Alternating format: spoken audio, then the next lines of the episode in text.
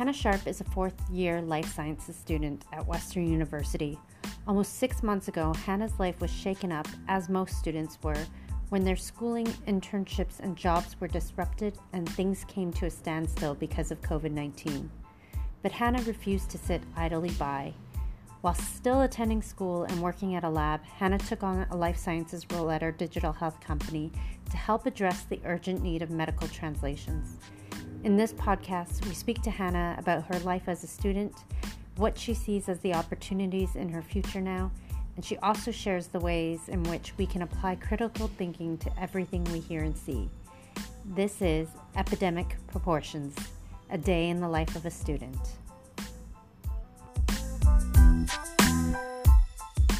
What's your background and what are you studying right now? So, I'm a fourth year student at Western University and I'm completing my final year of undergraduate study in biology. So, specifically, my major is in something called animal behavior, which is kind of this intersection between neuroscience and biology. Yeah, a light topic like that. Oh my God, across the neuroscience and biology. So, how does how does one like yourself get interested and, and choose that as um, your studies? So I actually went into Western initially in a different program. I had uh, come out of high school with the intentions of going to med school, and I had this big dream of being a doctor. And so initially, I started in what was called the medical science program at Western. And after my first or second year, I had taken some different types of biology courses that involved conservation biology and ecology and those types. And um, I started to really find an interest in those types of biologies instead. And so that's when I switched my major um, into the one I'm in now. And it sounds like you absolutely love what you're learning and love what you're doing right now. Yeah, I definitely do. At the very beginning, it was a little bit um, kind of transitioning into university and, you know, the different way of taking classes and studying there. But yeah, I've really come to love what I'm doing and um, I love going to class. I, I like studying and that type of thing. And I, I, think university is so great, especially as you get into the later years of school, where you get to be able to kind of meet with your profs more and talk to some of the peers in the classes. They start getting smaller, and that's something I really like. So it's a much more tailored and also customized experience when you're as you you know progress within your field. Mm-hmm, um, definitely. And on that topic of you know the peers and the the having structure and so forth, I mean all of that's been quite shaken up uh, recently. And do you remember the time where you started to realize that um, COVID was going to impact your life as a as a student, as a, um, a life science student? Yeah, definitely. So I remember when we were first kind of getting news about it in December and January, and at this point I was completing my internship. Um, but I kind of had this unique situation because where I was working was situated in London, which is the area where I go to school. I'm at Western, and so although I was completing a work term, I was still living with all university students, and so I kind of got to see a little bit how it was impacting the workforce, and then also what it was like for a student. And so yeah, I think all of us we spent a lot of time in our free time like looking through the news and kind of keeping an eye what was going on.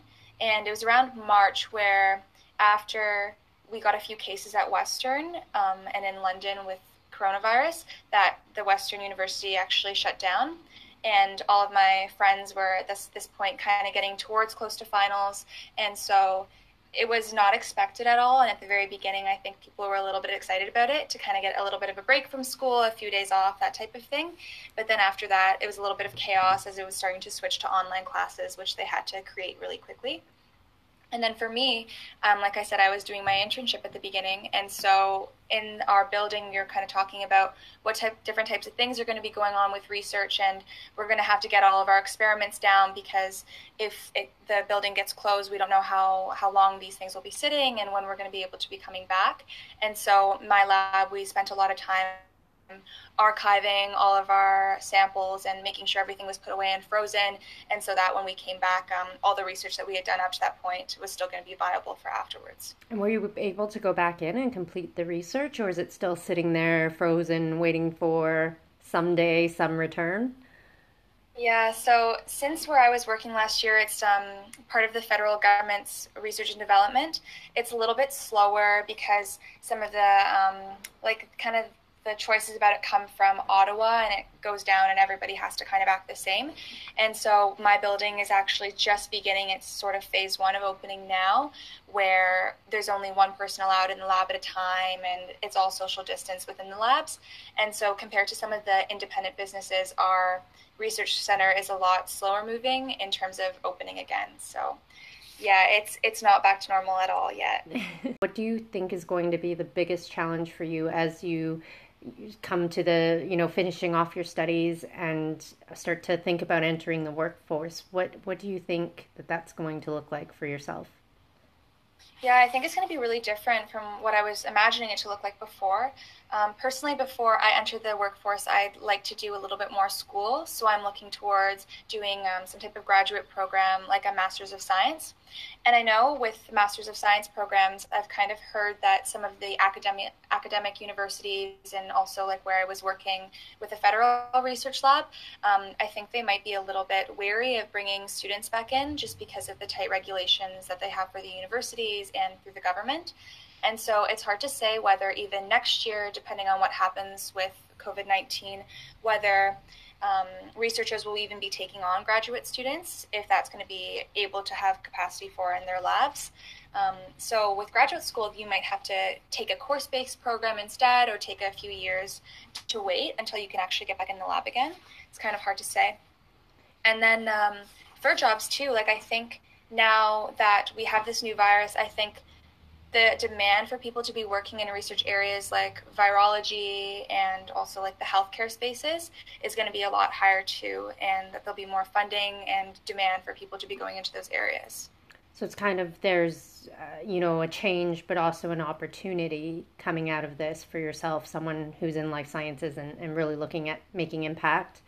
Um, do you miss the lab though? Do you are you going to miss the hands-on nature of things and the not being in a lab every day necessarily? Yeah, definitely.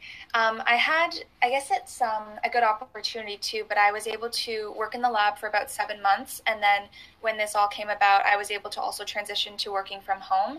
And so I had the opportunity to kind of see what both were like and also have a little bit of a chance to see what working from home is like. And uh, yeah, I definitely missed the times where I was able to be in the lab because when you're in the lab, there's so many different tasks that you can switch from and to, and you can be on the computer, but then when you're kind of getting tired, you can switch to doing things with your hands. And so there's lots of different opportunities to do different things. And that was definitely something I missed when I was spending eight hour days just reading all the time, yeah. Um, you know, which has its own benefits too. But. well, you definitely are someone I think who's making the most of it and, and really, really adaptable and fluid um, with all the things that are happening. And that's why I really wanted to talk to you. Is you're, you're someone I find who's been able to navigate this to the best of their ability and to still find a way to make impact. I, I think that's incredible. You know, everyone got kind of sent home from school and you were one of the few that sort of put your hand up and said like how do i help and how do i still maintain um, some sort of uh, influence in, in the work i'm able to do um, but what would you say has or how has your life changed in the last few months the most? Well, I was able, because of this pandemic, to move back home with my parents too. Initially, I would have been spending the summer away from my family and staying in London to be working at my job. And because of that, yeah, I was able to be home and be with my family. Um, my family environment was a little bit interesting too because both of my parents are healthcare workers. So my mom is a nurse and my dad's a firefighter. So in some ways, my life kind of changed seeing what their jobs were doing and how their roles were kind of changing and you know that pressure of having them both being on the front line. Um, but at the same time i know for a lot of other people their lives change in different ways having their parents be home all the time and having crowded spaces or even people whose jobs didn't work out through the pandemic too.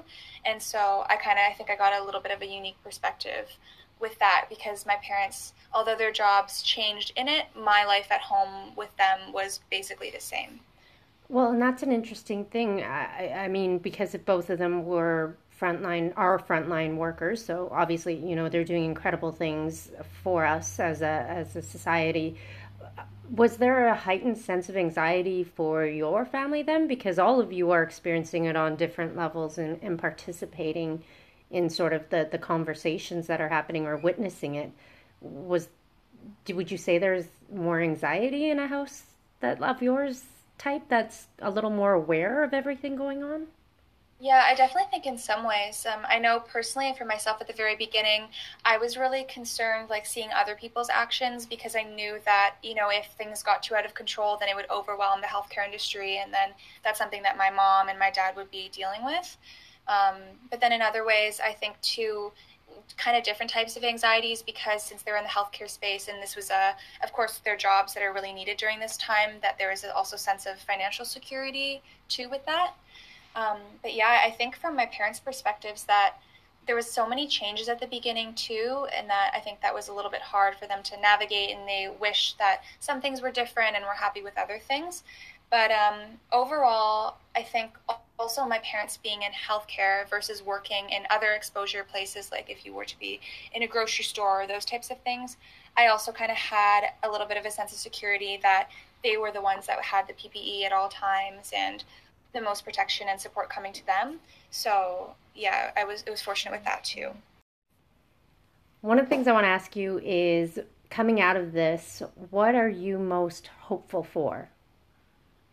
So I think personally for myself, um, I think with this COVID pandemic, of course, although there are sh- shortcomings, I also had the opportunity to learn different things and have different environments to work in.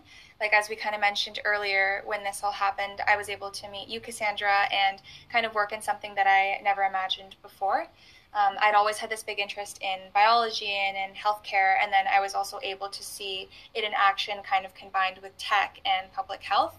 And so those kind of broadened my horizons, and I was able to take the opportunity and learn something new and see other things that I might be interested in. And then I think that might be something that'll change my career paths and change what I'm interested in doing in the future.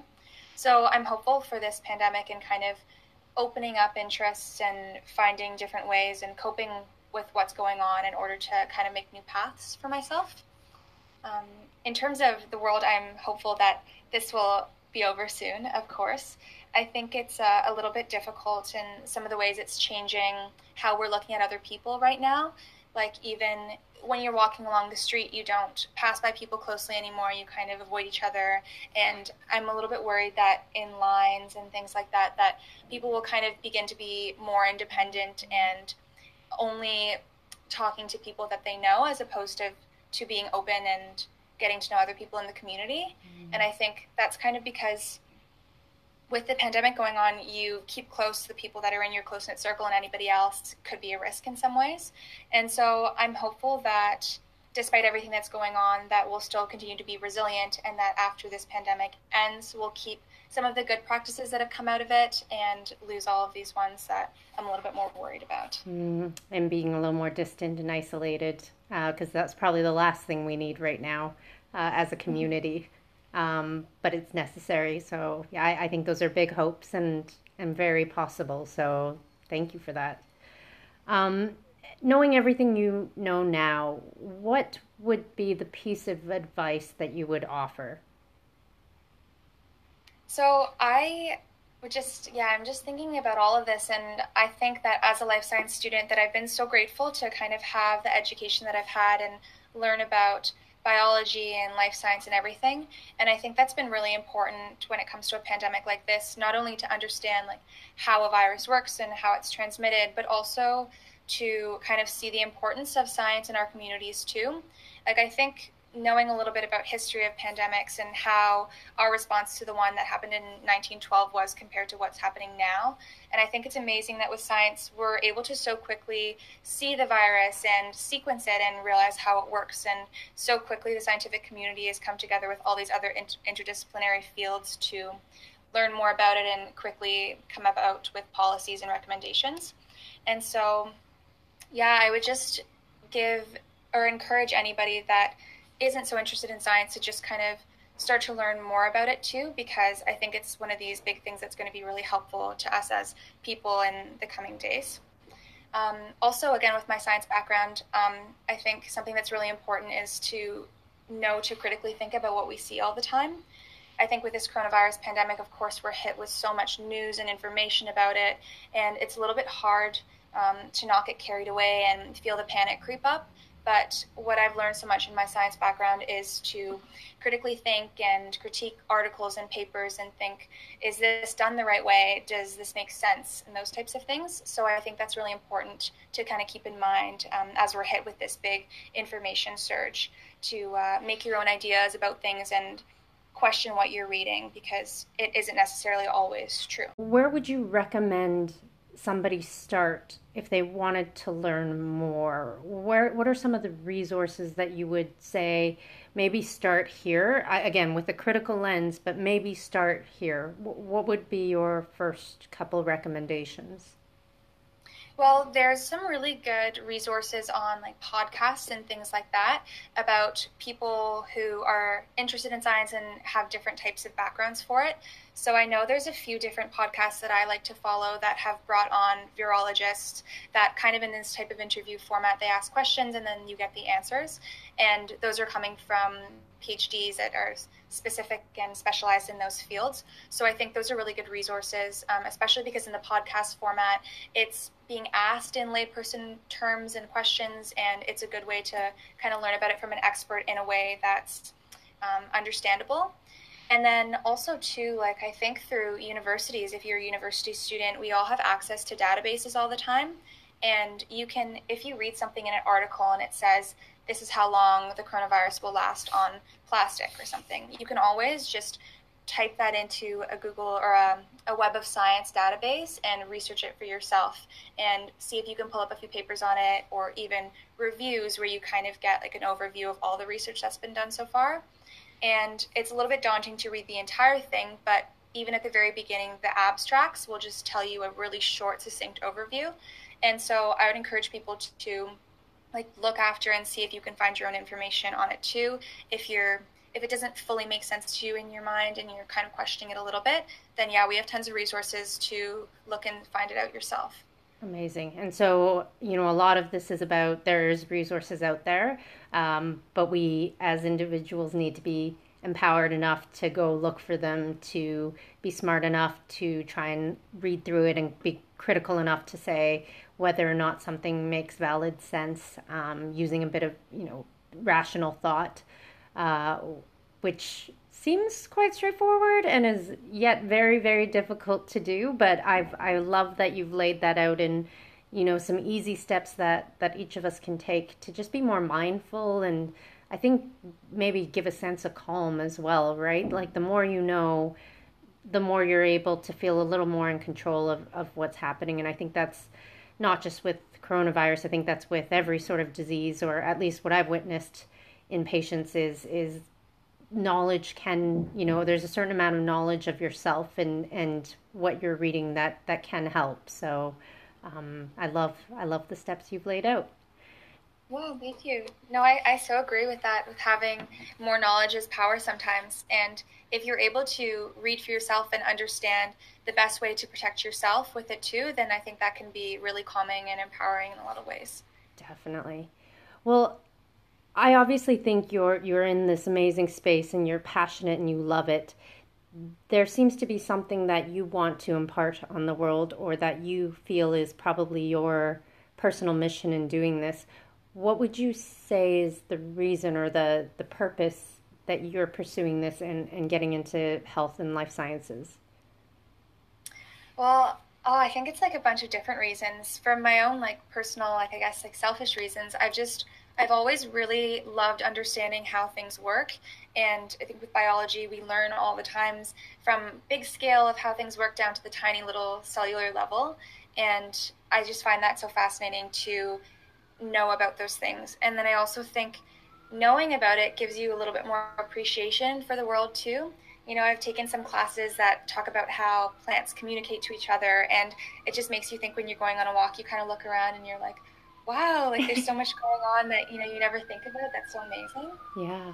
And yeah, overall, with that, I, I, I do science because I, I really like it and I enjoy it. And then also, from the same point of view, we can see, of course, how science is so important in dealing with situations like this and we have a problem and we all work together to make a solution for it in some way And uh, that's what I really like about research too. It's all these people that are coming together and studying the problem from a ton of different angles to come together and try to make a solution that, you know, with public health, it goes to the government and then it goes to the people, but it all comes from science in some ways. Mm. So yeah, that's I, that's why I really enjoy it. So important.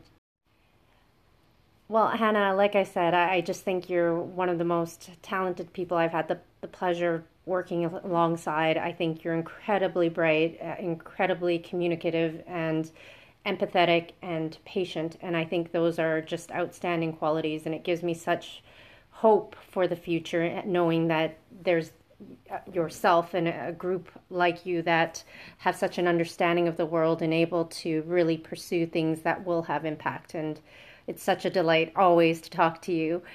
If other people want to get in touch with you, if we haven't covered off some of the questions that they have about what you do or your field or want to ask advice, what's the best way for them to get in touch? Well, my LinkedIn is just my name, uh, so Hannah Sharpe um, on LinkedIn. And then I can also send you the link afterwards too. And then my email address is hsharpe4 at uwo.ca. And that Sharpe is spelled how? S H A R P E. Perfect. Amazing. Well, Hannah, thank you again for taking time. Uh, I know you're back in your studies and full board, so having you take some time to talk to us more about your experience and, and the future that you see is really great. And I appreciate your time as always. So thank you for being with us today. No, of course, Cassandra. Thank you so much for bringing me on and like giving me this opportunity to, you know, talk about myself. I don't think I'm, you know, that interesting, but I'm so flattered that you think so. you're amazing. You're you're so great. So, yes, take care. Have a great uh, season. Have a great year, and uh, we look forward to seeing all the great things you're going to do coming out of it. Yeah, thank you. I can't wait to hear too about what Heal Mary is doing. I want to stay in the loop with all that. I'm so excited to see what you do with cancer and then continuing with COVID and everything. Well, you were a big part of that, so I'm looking forward to, to progressing with you.